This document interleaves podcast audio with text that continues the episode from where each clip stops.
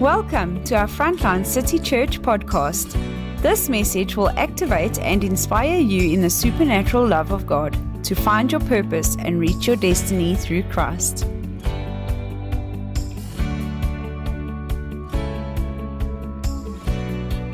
We're carrying on with our series on the presence of God. Okay? Some people will say, but Dad, you've preached on it so much already. What more can we speak about the presence? But we are pushing in more and more.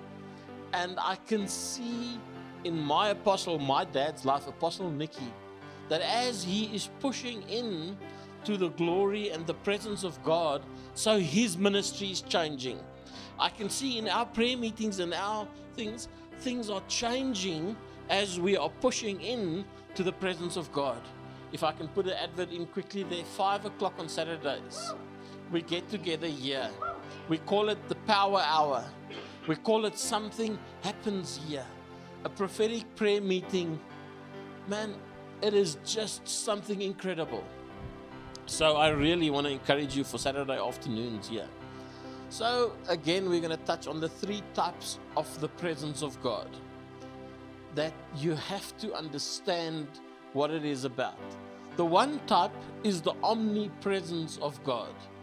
Um, Psalm 139 says from verse 7 Where can I go from your spirit?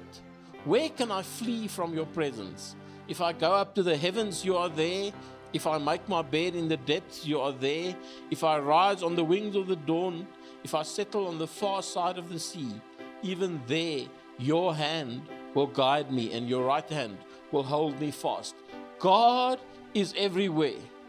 God is present wherever you go and whatever you do. He is there. It is His omnipresence. If you are saved or not saved, if you've given your life to Jesus or not, if you're sinning or worshiping, God is there. There's nowhere where you can escape the presence of God. The omnipresence of God is everywhere. But then there's another level of that. And we see that in Matthew 18 and verse 20. It's called the Emmanuel presence of God. For where two or three are gathered together in my name, I am there in the midst of them. The moment you gather in the presence of God, you gather with a specific reason of meeting with Jesus. He is there. And his presence is different to his omnipresence his presence is there in a way that you can feel. Those who know me know that often in the Emmanuel presence of God, I will have tears. The moment I feel that experience of God, I have tears. Others get goose flesh. Others start crying. Others will laugh. It is the presence of God.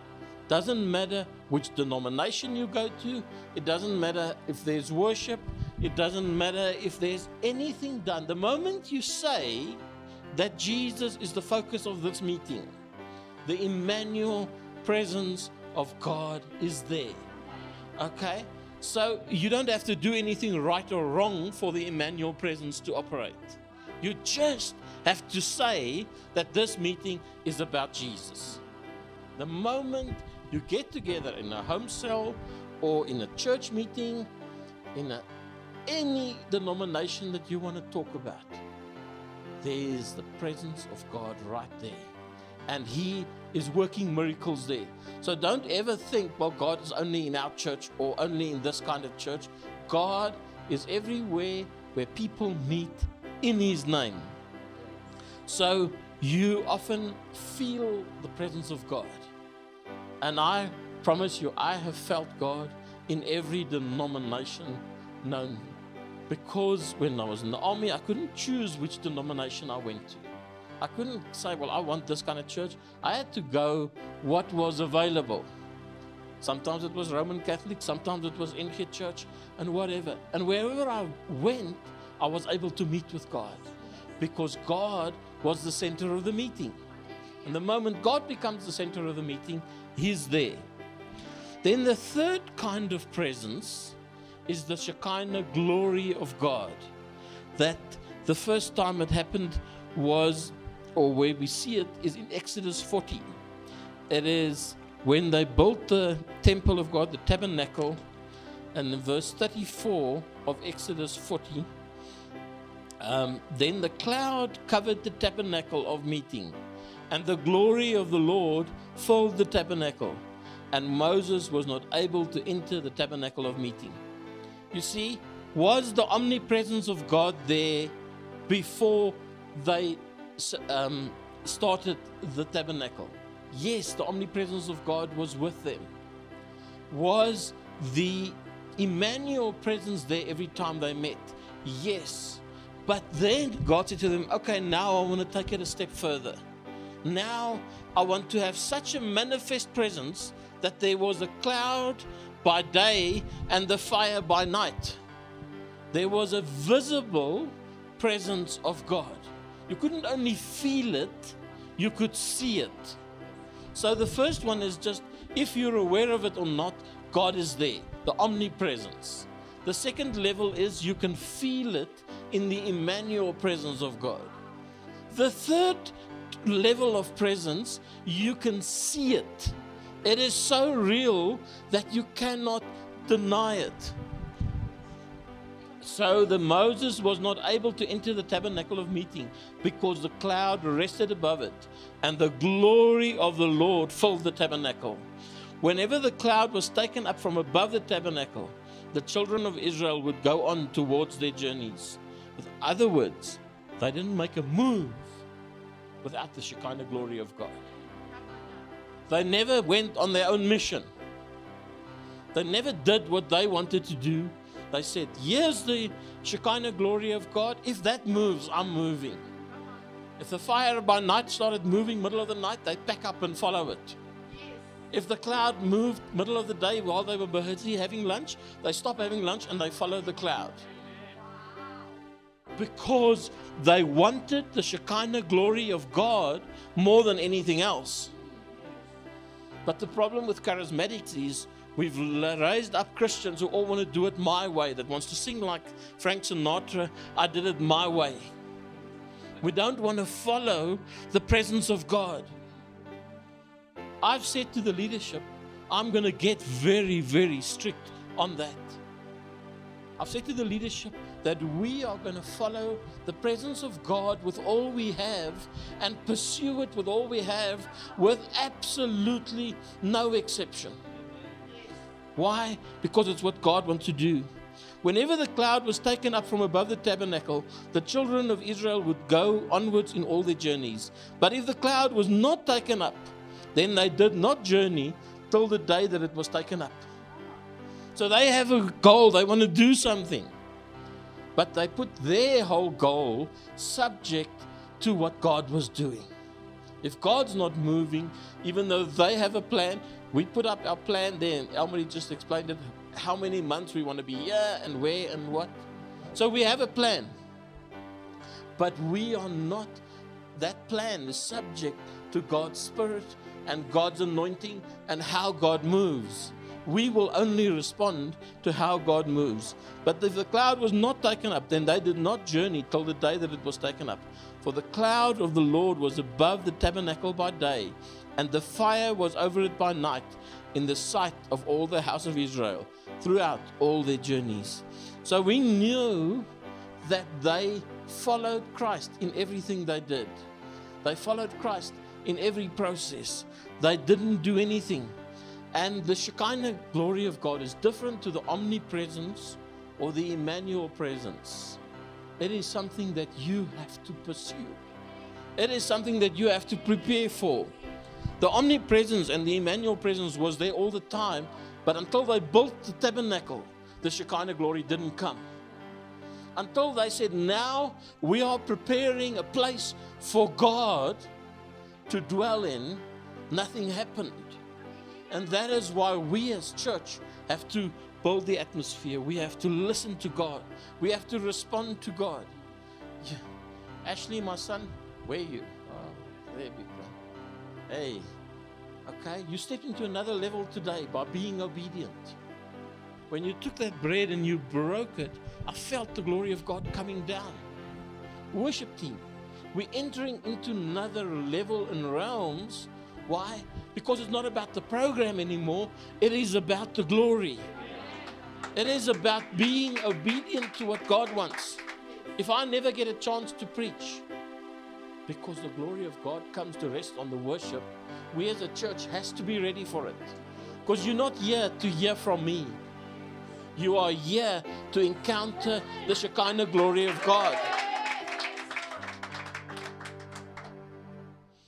Now, I want to use a word that my apostle uses a lot.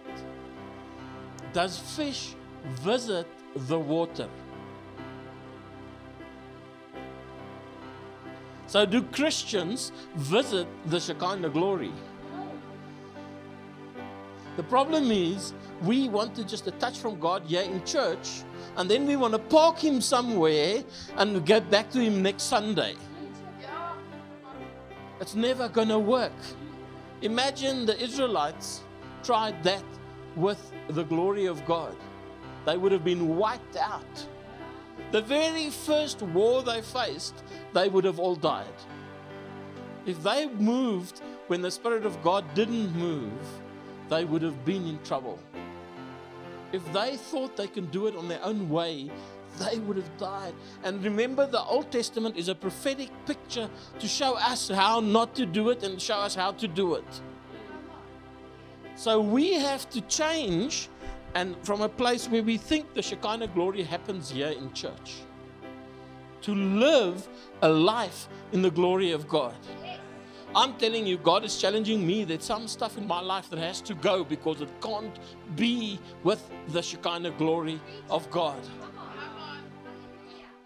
So, when last have you asked God, God, what must change? What must change, God? What must stay behind? Oops. Mom, hold up your hands for the people to see your rings, please, of both hands. Am I being naughty? Okay. On this hand is dress rings. And on that hand is a special ring of value. Okay, the, the marriage ring. You can put it down. I don't care much what you do with your dress rings. But what you do with the valuable ring, I care about. Does that make sense? How much you value something is how it's going to be growing in your life. Ladies, if you want jewelry, treat the jewelry that you did receive from your husband like something valuable. People, if you want the power of God in the time of trouble, treat the presence of God as valuable all through your life, not only on Sunday mornings. Don't visit the presence of God, start swimming in it. Start living in it. It helps very little if we have a powerful moment here and you go into your life without everything that God has for you in the presence of God. If you go into your Monday to Saturday without the presence and you only experience it on Sunday morning, we are wasting our time. It's not about the meeting. It's not about having a good time here. It's not about having an encounter here. It's about a changed life. So now I'm going to talk a little bit about what do we see about this changed life. What did Jesus tell the disciples close to his death? He said to them, Wait in Jerusalem until the power has come upon you until the Holy Spirit, which is the New Testament version of the Shekinah glory, has come upon you. Now, people, I believe 100% in the baptism of the Holy Spirit. But the problem is, we've made it an event instead of a lifestyle. Unfortunately, I can attest that as a spirit filled child of God, I've messed up, I've made mistakes, I have stepped outside of the glory. So we cannot only be filled with the Spirit once in our life and then think all is going to be okay. That's like a fish visiting the water. We have to live in the presence of God, live in it with all we have. What did Jesus say in Acts 2 and verse 1? When the day of Pentecost had fully come, they were all with one accord in one place. The Shekinah glory of God, one of the things that activates it is unity. One of the things that activates the Spirit of God and allows Him to come and change your life is when a group of people, be it five or ten or a hundred or a thousand or ten thousand, comes into one place with only one goal is that goal. So we want the presence of God here. Church, we cannot anymore, when we come into worship, do our own thing. We have to become sensitive to what God is doing in the group. And we all do the same thing. The first song, we can maybe still sing, okay, well, I'm thinking about tonight's supper and I'm uh, thinking about this building that has to be fixed or whatever is wrong. I, I will give us the grace like that. But by the second song, we have to come into one mind and one focus and one situation and saying, God, we are here for you only. I don't care if the floor is dirty. I don't care if the sun is shining through. I don't care if you're tired. I don't care if you had a late night last night. But when you're here, put all of that aside. Maybe I should put a sign up by the door and we say, I, I leave all rebellion, all my own problems, all my issues here by the door because I'm now entering into the tabernacle and now I want to meet with God. It doesn't help you sitting here thinking about your problems. It doesn't help you sitting here thinking about what must still be done. Satan will keep you busy by the things that doesn't cover all the holes or the sun shining from the back or whatever that doesn't allow you to focus on the presence of God. It's disrespectful. I have the mistake that I sometimes make that my mind is busy with 20,000 things and somebody is busy telling me something and I'm see you go past and I must greet you and I'm trying to keep everybody happy and I don't hear what you're saying. It's disrespectful. And I let everybody, I give you the right to say to me, hey, dad, that's not nice. Because I do it and I don't want to do it, but I do it sometimes by accident. Because, now, the same way we do it with God. We disrespect Him by being in His presence and we're thinking about problems. Is it okay if I tell you guys, let's leave the stuff and we focus on God. Is it okay? So we leave everything behind.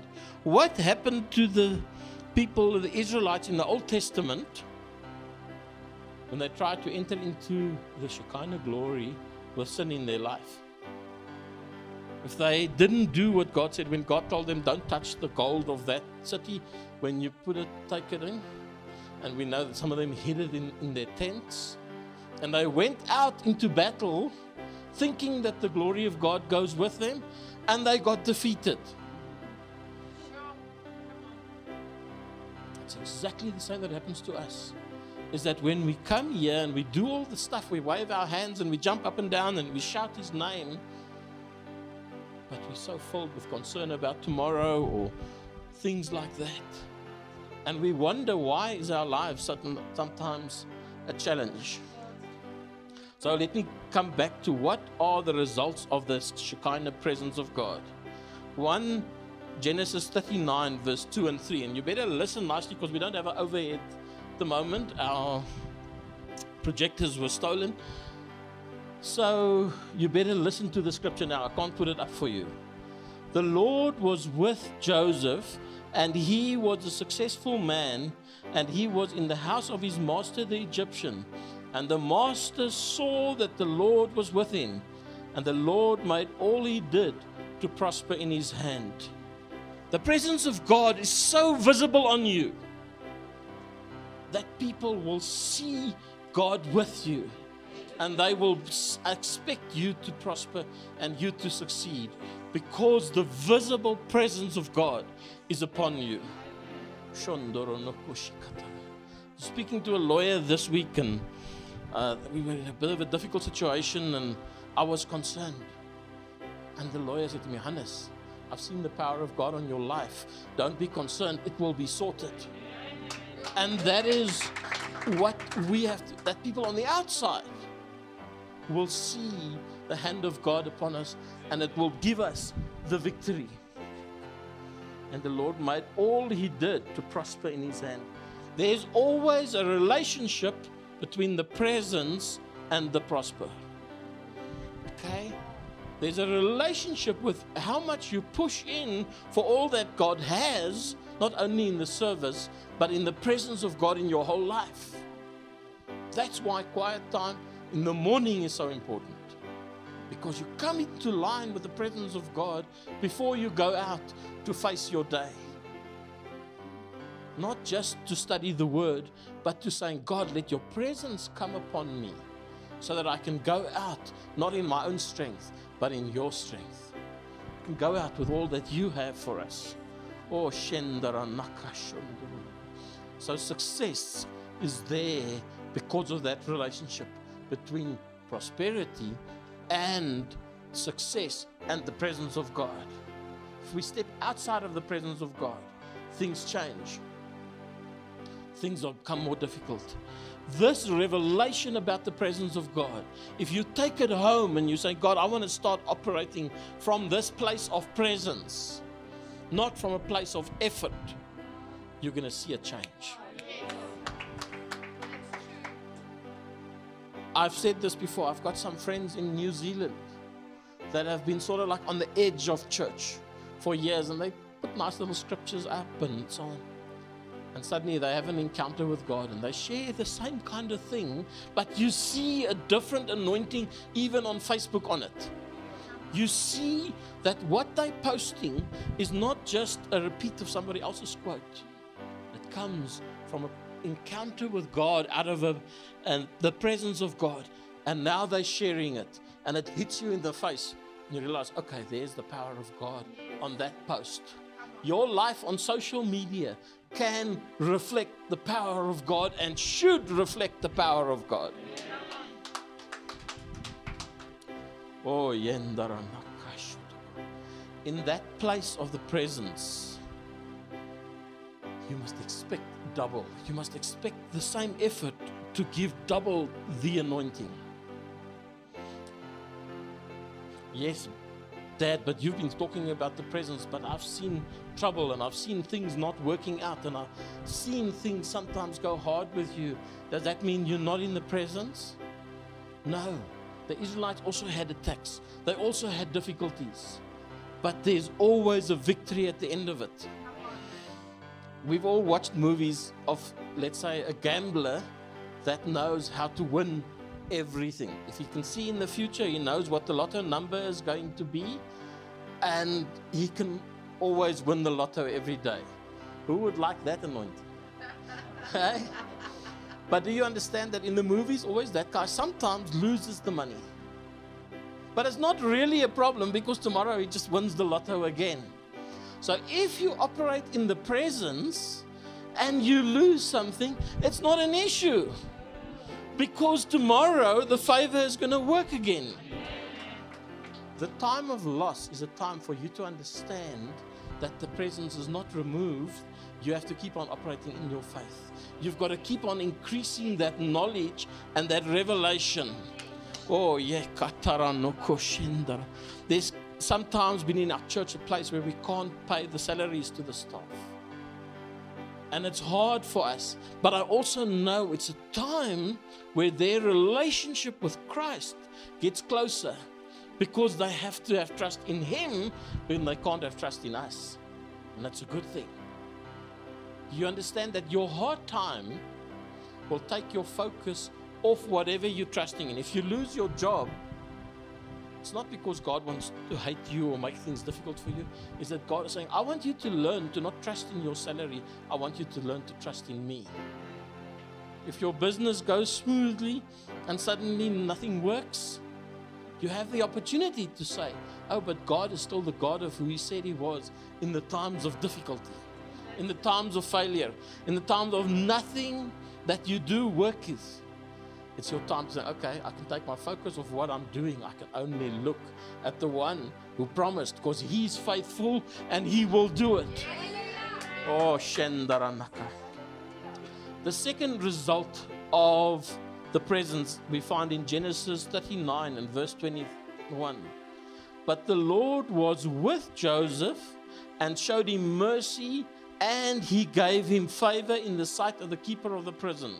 So now, the first verse we looked at, he was working in Potiphar's house. Now he's in prison, but even in prison, mercy and favor followed him. Who of you need mercy?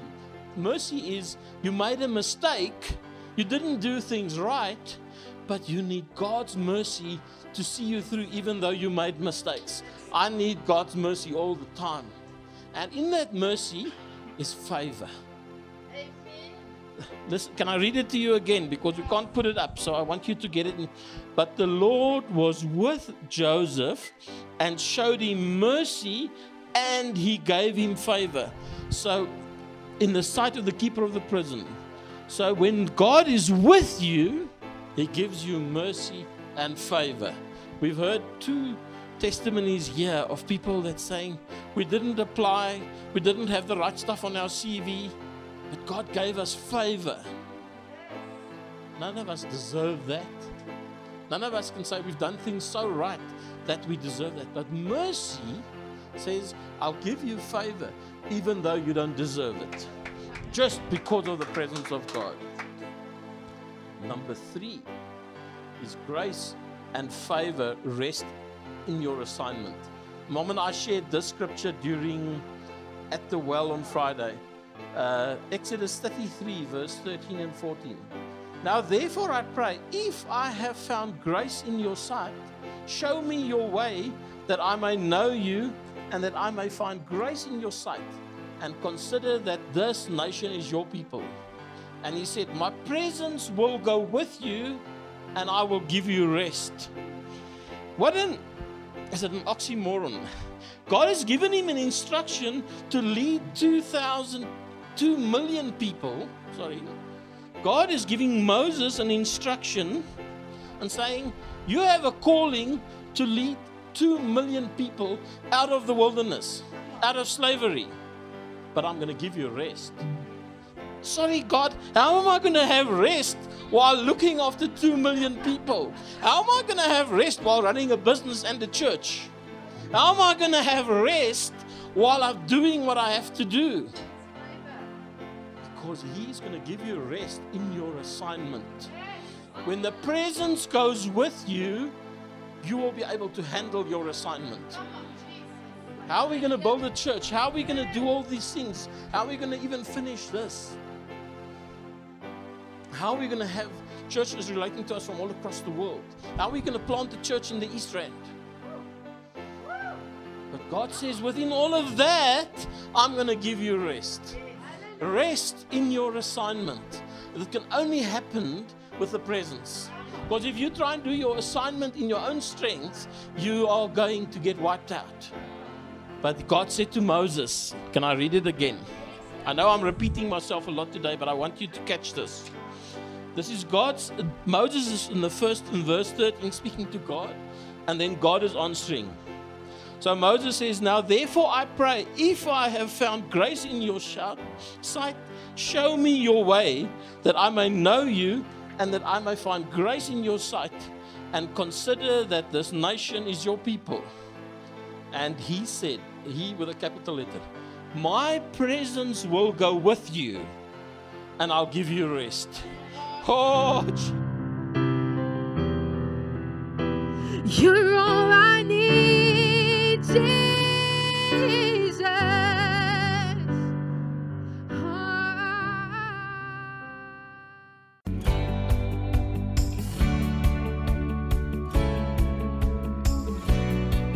We hope that you enjoyed today's message. Our services are streamed live on our Facebook page every Sunday morning at 9:30. For more information and resources, please go to our website www.frontlinecitychurch.co.za or look us up on Facebook, Instagram, and YouTube.